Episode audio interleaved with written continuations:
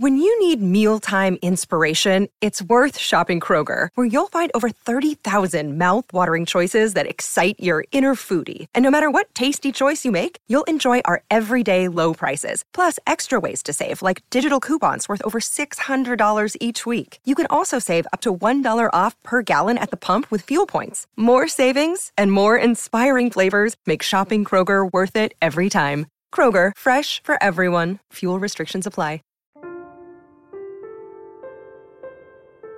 Qual é a melhor estratégia para atingir um objetivo? Qual que é a linha que separa o extremismo de terrorismo? Essas são apenas algumas perguntas que podemos nos fazer quando estudamos com mais atenção a história e a atuação do Hamas. Um grupo palestino que está envolvido no mais atual conflito com Israel. Se você está ouvindo esse episódio na época do lançamento dele, deve saber que a gente está no meio de um conflito muito sério. Logo, o meu objetivo aqui é falar menos da atualidade e mais da história desse movimento, beleza? E é importante fazer essa separação para não deixar esse tipo de conteúdo desatualizado com qualquer novidade no conflito. Além disso, eu tenho plena certeza de que se trata de um tema extremamente delicado e muitas pessoas estão nesse momento imersas em debates e discussões. E eu tenho um pedido para você, tá? Respira. Ouve esse episódio até o finalzinho dele, beleza? Porque eu tenho certeza que você terá muito o que aprender aqui. E como sempre, eu quero lembrá-los que eu me baseio em fontes e em autores confiáveis, que eu vou deixar aqui na descrição do episódio para você poder consultar. Pessoal, por mais que o Hamas, enquanto grupo organizado, tenha surgido nos anos 80, podemos traçar a sua origem há muito mais tempo. Na década de 20, algumas nações muçulmanas estavam preocupadas com a secularização de suas culturas e decidiram criar um grupo para combater esse processo. Um dos países que liderou esse processo foi o Egito, através da figura de Hassan al-Banna, que em 1928, ao lado de mais quatro jovens, criou a Irmandade Muçulmana. Temos que lembrar que, com o fim da Primeira Guerra Mundial, o Império Otomano ruiu e quem ocupou as áreas do Oriente Médio foi o Reino Unido. Como os otomanos eram muçulmanos, os povos submetidos a esse império e que tinham a mesma ligação religiosa estavam tranquilos a respeito da sobrevivência do seu conjunto de crenças. Mas o mesmo não poderia ser dito a partir da presença britânica na região. Se somarmos isso à questão do sionismo, temos um embate religioso formado e que a qualquer momento poderia escalar. E se você não sabe o que é sionismo, eu recomendo fortemente que você ouça o episódio que eu lancei antes desse aqui. E nesse episódio eu explico o que é essa corrente política e como que os judeus sionistas se aliaram ao Reino Unido para garantir posses territoriais na Palestina.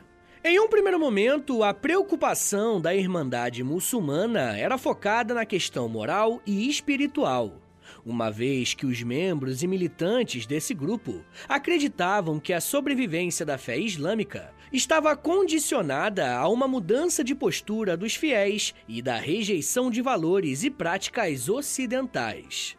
Por isso, a Irmandade Muçulmana acreditava que a Sharia, também conhecida como a lei islâmica, deveria ser aplicada como se fosse a constituição dos Estados muçulmanos. Em outras palavras, seria o mesmo que pegar as regras religiosas e aplicar para uma nação em forma de lei. Atualmente, muitos historiadores e teólogos muçulmanos criticam o uso indiscriminado da palavra Sharia e apontam que, em alguns países, a Sharia não necessariamente significa radicalismo e extremismo. Mas esse não era o caso da Irmandade Muçulmana. Não demorou muito para que esse grupo se mostrasse adepto de uma linha radical e extremista para conseguir colocar os seus objetivos em prática.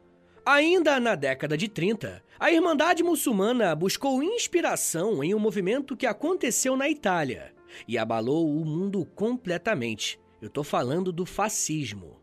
Mas calma, gente, cuidado. Eu não tô falando que a Irmandade Muçulmana era fascista. O que eu tô falando é que a Irmandade buscou se assemelhar ao fascismo no que se referia a milícias. A Irmandade organizou um braço paramilitar chamado Aparato Secreto, o Al-Jihaz Al-Sirri, que tinha como lema o seguinte: ação, obediência, silêncio, fé e luta. Pessoal, olha como as coisas, quando estudamos história, não são preto no branco. Sabe em quem o aparato secreto encontrou apoio para lutar contra a influência britânica no Oriente Médio? Pois é, nos nazistas. Olha só o que o professor Luiz Milman vai falar sobre esse assunto, abre aspas. Na medida em que o nazifascismo tornava-se uma poderosa força política na Europa, Grande parte das lideranças nacionalistas árabes dos recém-criados Síria, Transjordânia, Líbano, Iraque e Arábia Saudita viam nos nazistas e fascistas potenciais aliados contra o imperialismo anglo-francês, que controlava a região até o início da Segunda Guerra Mundial. Fecha aspas. Pessoal, a ideia aqui é de que a Irmandade Muçulmana poderia encontrar uma forma de lutar contra os ingleses através do apoio dos nazistas. Essa proximidade chegou a ser concretizada quando um líder da Irmandade chamado Amin al-Husseini conseguiu intermediar um apoio financeiro do Partido Nazista para a Irmandade Muçulmana. Com esse apoio financeiro, a partir de 1937, a Irmandade fez alguns ataques terroristas e chegou a assassinar governantes coloniais britânicos e membros do governo egípcio que demonstraram estar ligados ao Reino Unido. De forma surpreendente, a Irmandade Muçulmana cresceu muito e no final da década de 30 já era uma das maiores forças do Egito. No início dos anos 40, esse grupo conseguiu uma abertura para se fazer presente na Palestina. Não demorou muito tempo para que muitos palestinos aderissem à Irmandade Muçulmana, uma vez que a migração judaica para a região estava crescendo bastante. O principal nome responsável pela aproximação da Irmandade Muçulmana com a Palestina foi Hassan Youssef, que acreditava que a região se beneficiaria de um grupo militante que também promoveria a islamização da sociedade. Mas nesse momento você pode estar se perguntando: como que um grupo que tinha ações violentas ganhou o apoio dos civis que não estavam envolvidos nesses debates mais agitados da política?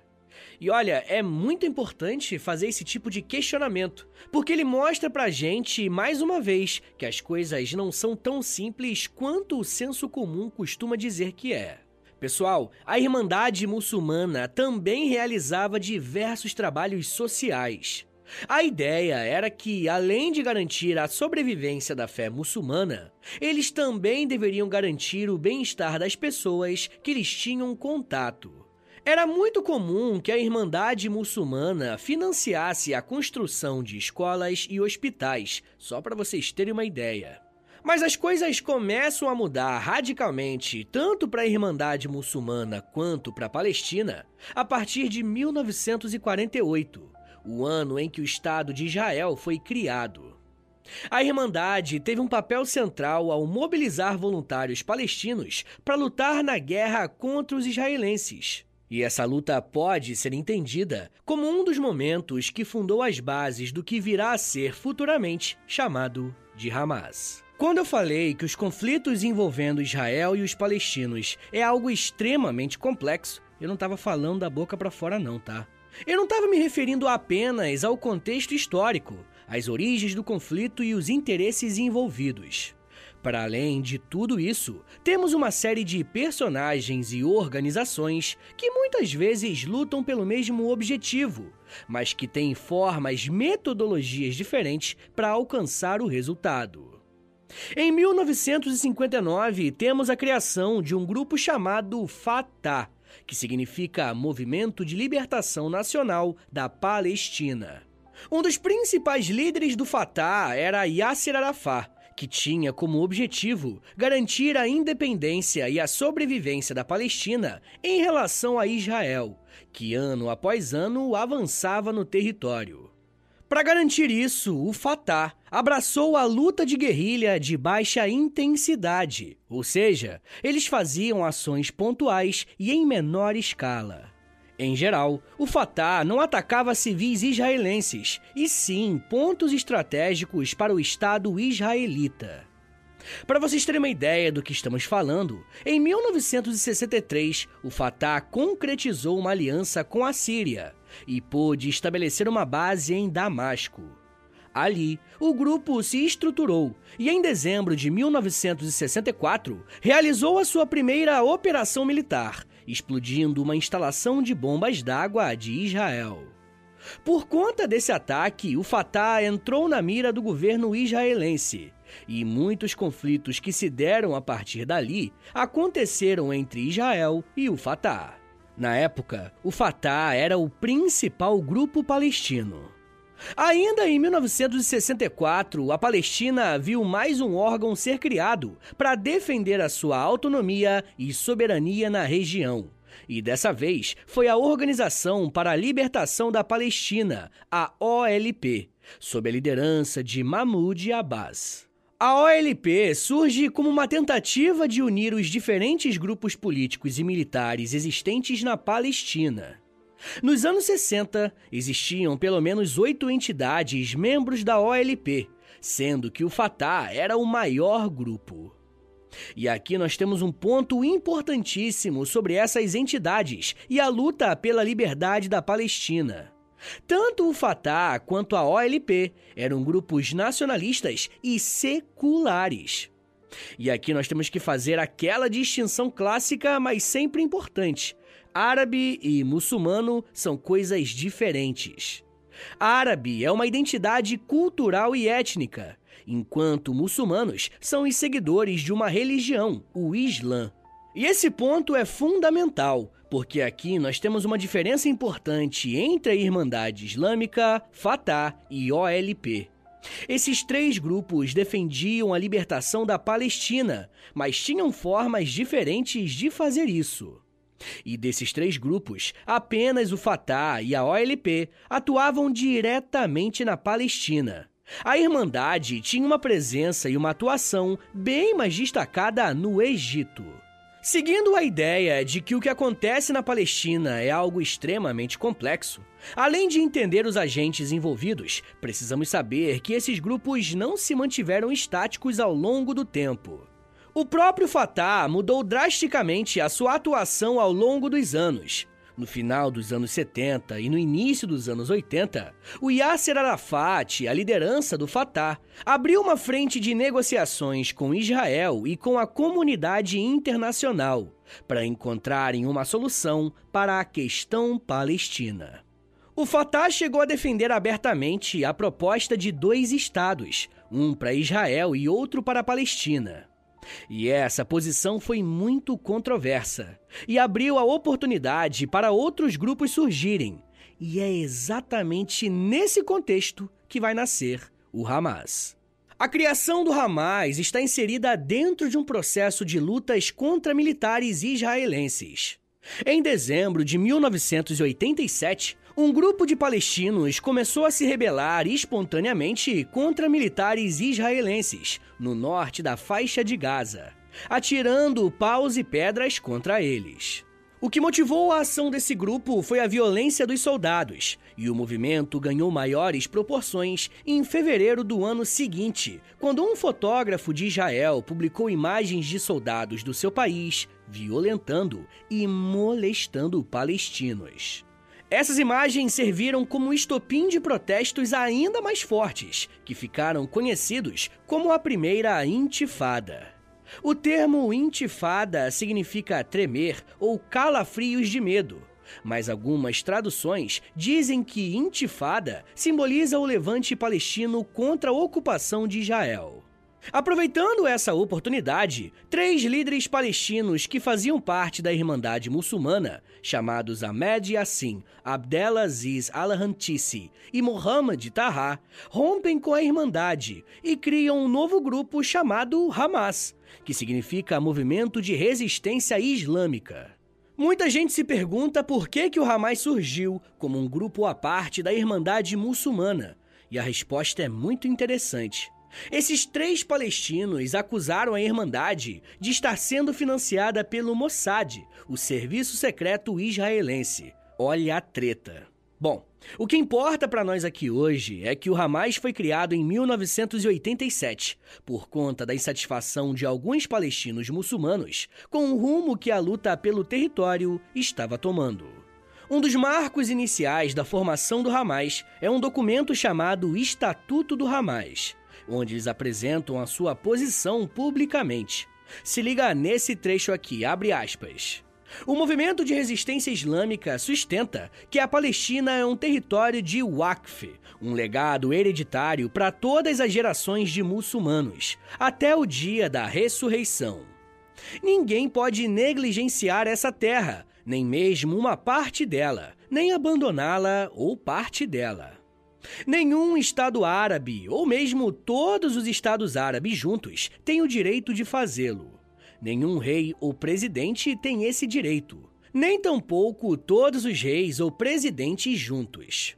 Nenhuma organização ou todas as organizações juntas, sejam elas palestinas ou árabes, têm o direito de fazê-lo, porque a Palestina é território Waqf, dado para todas as gerações de muçulmanos até o dia da ressurreição.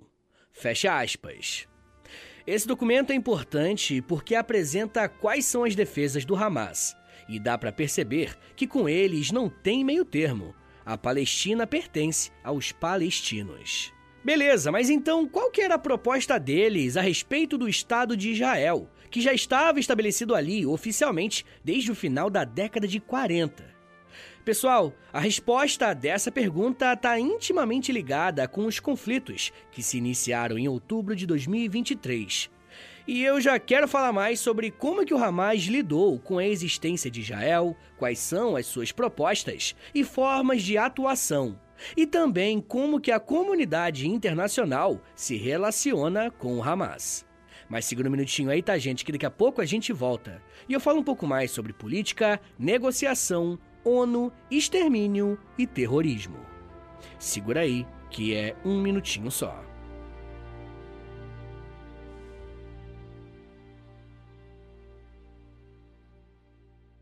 Hey, it's Ryan Reynolds, and I'm here with Keith, co star of my upcoming film, If, only in theaters, May 17th. Do you want to tell people the big news?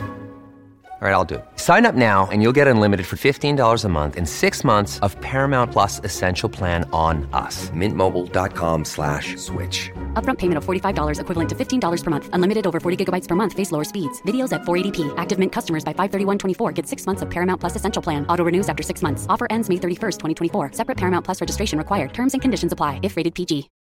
Look, Bumble knows you're exhausted by dating. All the must not take yourself too seriously and 6 1 since that matters. And what do I even say other than hey? well, that's why they're introducing an all new Bumble with exciting features to make compatibility easier, starting the chat better, and dating safer. They've changed, so you don't have to. Download the new Bumble now.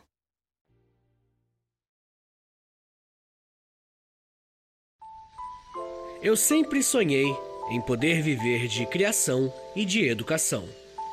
E graças ao apoio de vocês lá no Apoia-se, isso se tornou realidade.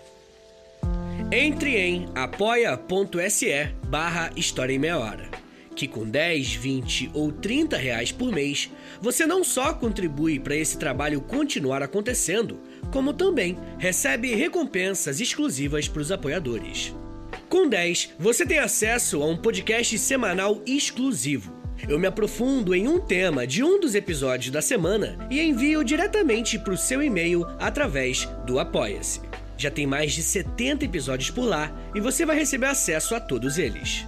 Além do podcast exclusivo, com 20 reais, você também recebe acesso ao nosso Clube do Livro, Todo mês nós lemos um livro sobre história e conversamos no grupo do Telegram. E depois de 30 dias, fazemos uma call no Zoom para compartilharmos as nossas impressões. E com 30, além das recompensas anteriores, eu te adiciono no meu Amigos Próximos no Instagram, onde publico conteúdos diários com curiosidades históricas, tanto no arroba História em Meia Hora, quanto no arroba Prof. Vitor Soares. E se você tiver alguma dúvida sobre o apoio, é só entrar em contato comigo pelo e-mail historiaemmeiahora.gmail.com apoia.se barra História em Meia Hora. É apoia.se barra História em Meia Hora. Valeu, gente!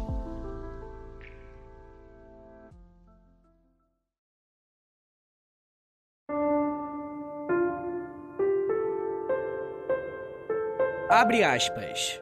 Israel existirá e continuará existindo até que o Islã o faça desaparecer, como fez desaparecer a todos aqueles que existiram anteriormente a ele. Fecha aspas. As palavras que você acabou de ouvir fazem parte do Estatuto do Hamas, ou seja, é a doutrina política desse grupo que estamos analisando. Deu para perceber através dessa frase qual que é a resposta para a pergunta que eu fiz no bloco anterior. A origem do Hamas está diretamente ligada a uma tentativa de fazer duas coisas. Primeiro, garantir a autonomia e a sobrevivência dos palestinos sobre o seu território. E segundo, eliminar a presença do Estado de Israel para que a Palestina possa sobreviver. A existência do Hamas também marca uma ruptura total com os outros grupos que lutam pela autonomia da Palestina. Em 1993, aconteceram os Acordos de Oslo, onde a comunidade árabe, através do Fatah e a OLP, reconheceram formalmente a criação do Estado de Israel. Inclusive, isso até garantiu ao Yasser Arafat um prêmio Nobel da Paz.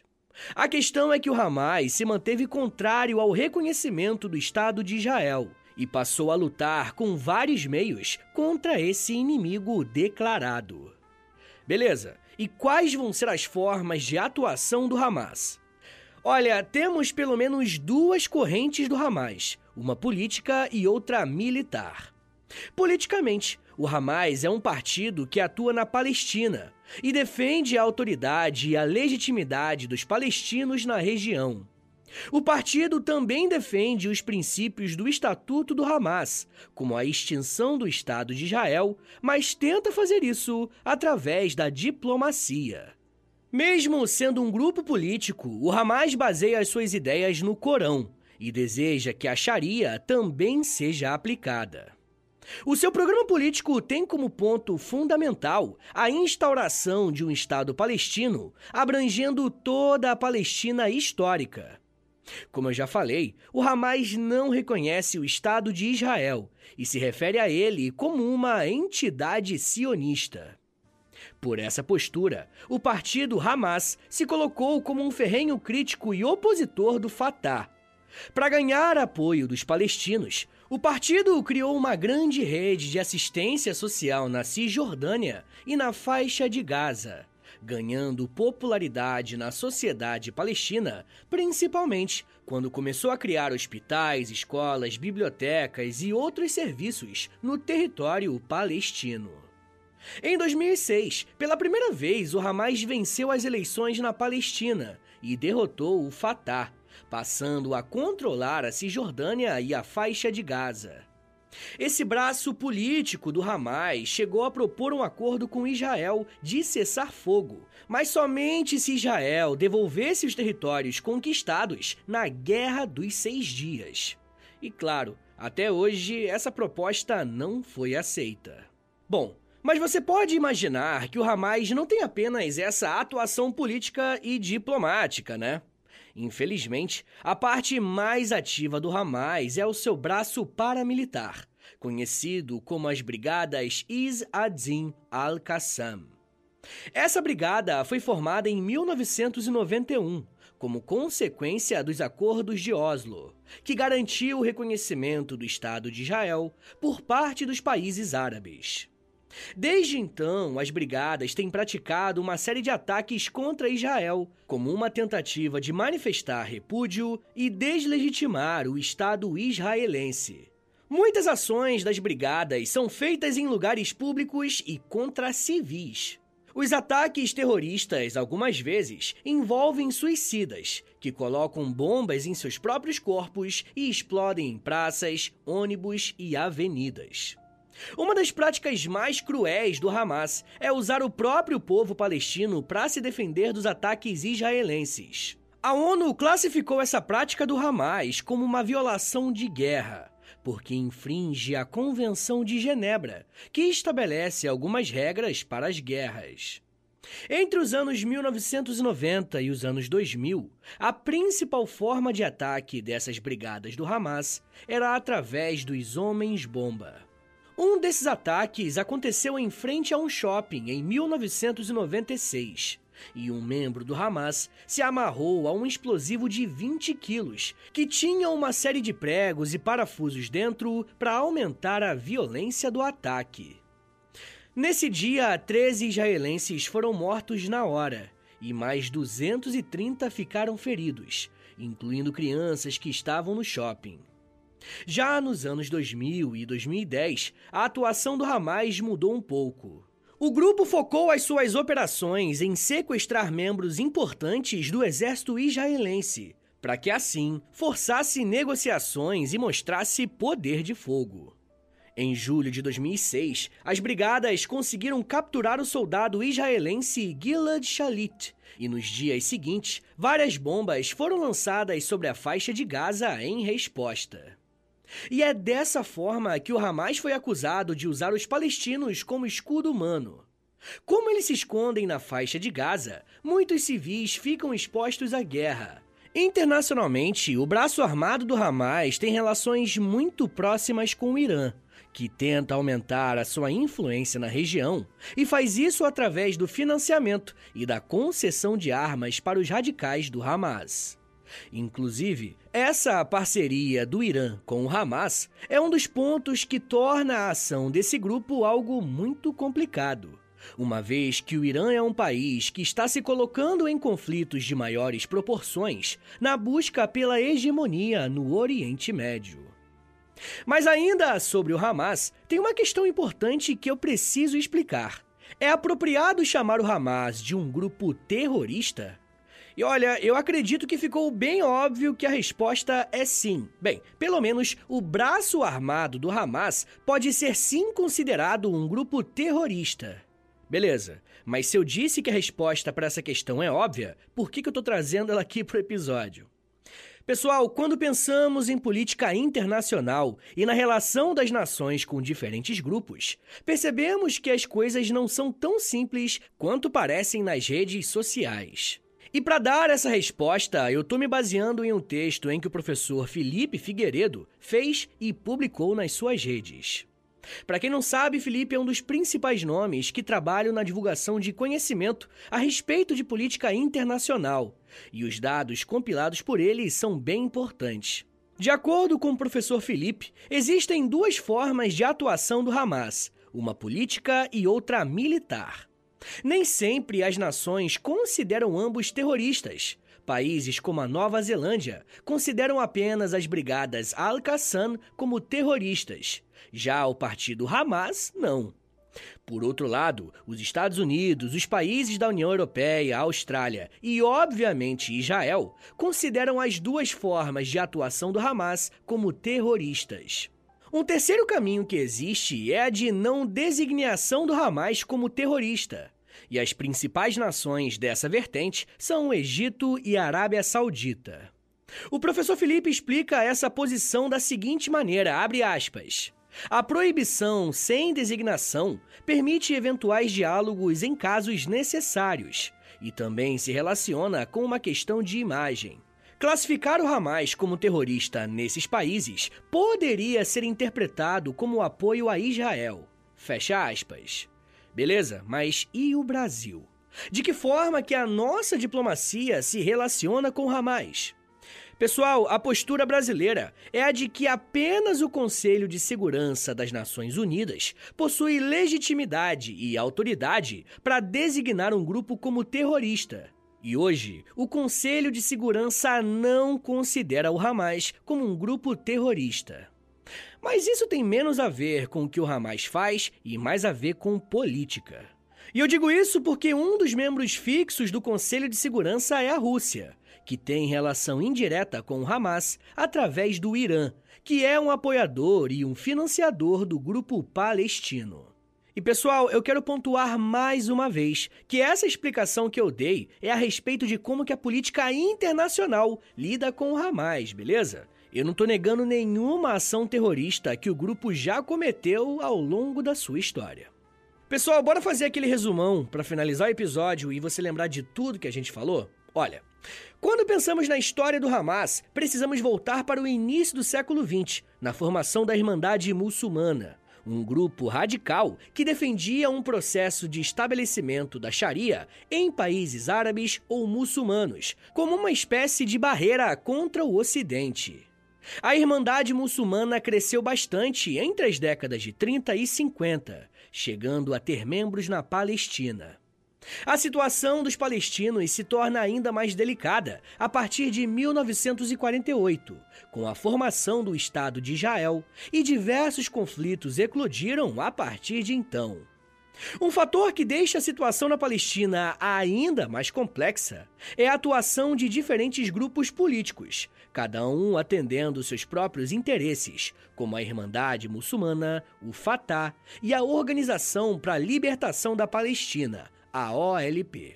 A partir de uma ruptura entre esses grupos, nasce o Hamas, em 1987, com uma proposta bem mais radical para o direito de legitimidade dos palestinos sobre o seu território. Tendo duas frentes de ação, uma política e outra militar, o Hamas defende que, para existir Palestina, é preciso que Israel deixe de existir. Durante os seus anos de atuação, desde os anos 80, o Hamas fez uma série de atentados terroristas, com explosões de militantes em lugares públicos e contra civis.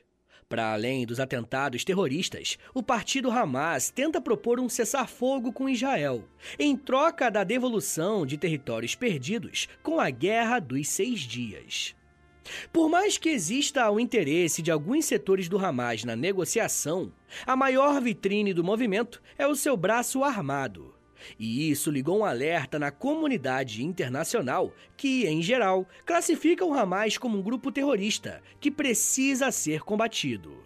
Em outubro de 2023, o Hamas fez ataque contra civis israelenses, inaugurando mais um triste episódio nessa guerra, que infelizmente parece cada vez mais distante de acabar. Se por um lado muitas vidas são perdidas no conflito, por outro, muitas nações ganham rios de dinheiro com a continuidade da guerra, fazendo movimentar uma das indústrias mais vis e lucrativas do mundo, a indústria bélica. Mas isso já é um papo para uma outra meia hora.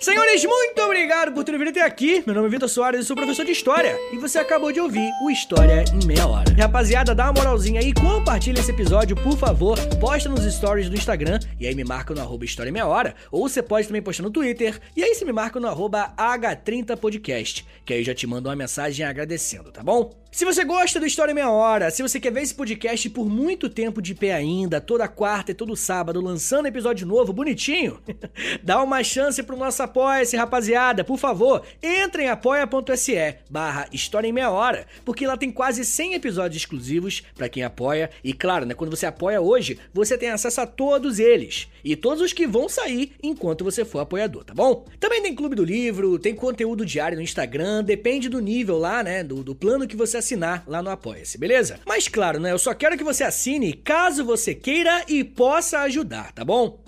Rapaziada, o História Meia Hora também tem a parceria com a Loja, tá bom? L-O-L-J-A, Loja. Entra no site deles, é loja.com.br, digita História Meia Hora, que você vai ser transportado aí tecnologicamente pra nossa lojinha, tá? Tem camiseta, moletom, tem vários produtos bem legais, tudo original do História Meia Hora, tá bom? E óbvio, né? Quando você compra uma roupa dessa, você fica gatão, gatona e ainda ajuda o meu trabalho. Mas rapaziada, se você quiser mandar um e-mail para mim, quer falar comigo pra alguma coisa, anota aí meu e-mail e o meu Pix. Qualquer valor é mais do que bem-vindo, agradeço demais. É historiaemmeiahora@gmail.com.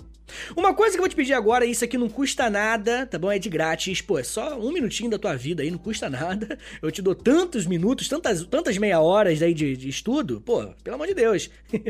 Dá uma moralzinha aí, clica no, no perfil do Spotify, aí do História Meia Hora, clica em cinco estrelinhas para você avaliar o nosso podcast em cinco estrelinhas. Depois você clica em seguir e por último você clica no sininho, que o sininho vai enviar uma notificação pro seu celular quando tiver episódio novo. Eu também quero te convidar a conhecer o meu outro podcast, é o História pros Brother, que eu faço com Alexandre Níquel. Também é de história, mas é mais de humor, hein? Pelo amor de Deus. é uma pegada um pouco diferente daqui, tá bom? Então é isso, gente. Me siga nas redes sociais. É arroba no Twitter, no Instagram e no TikTok. Eu tô sempre lá no TikTok fazendo os videozinhos educativos. Tá bom, gente? Então é isso. Muito obrigado, um beijo, até semana que vem! E valeu!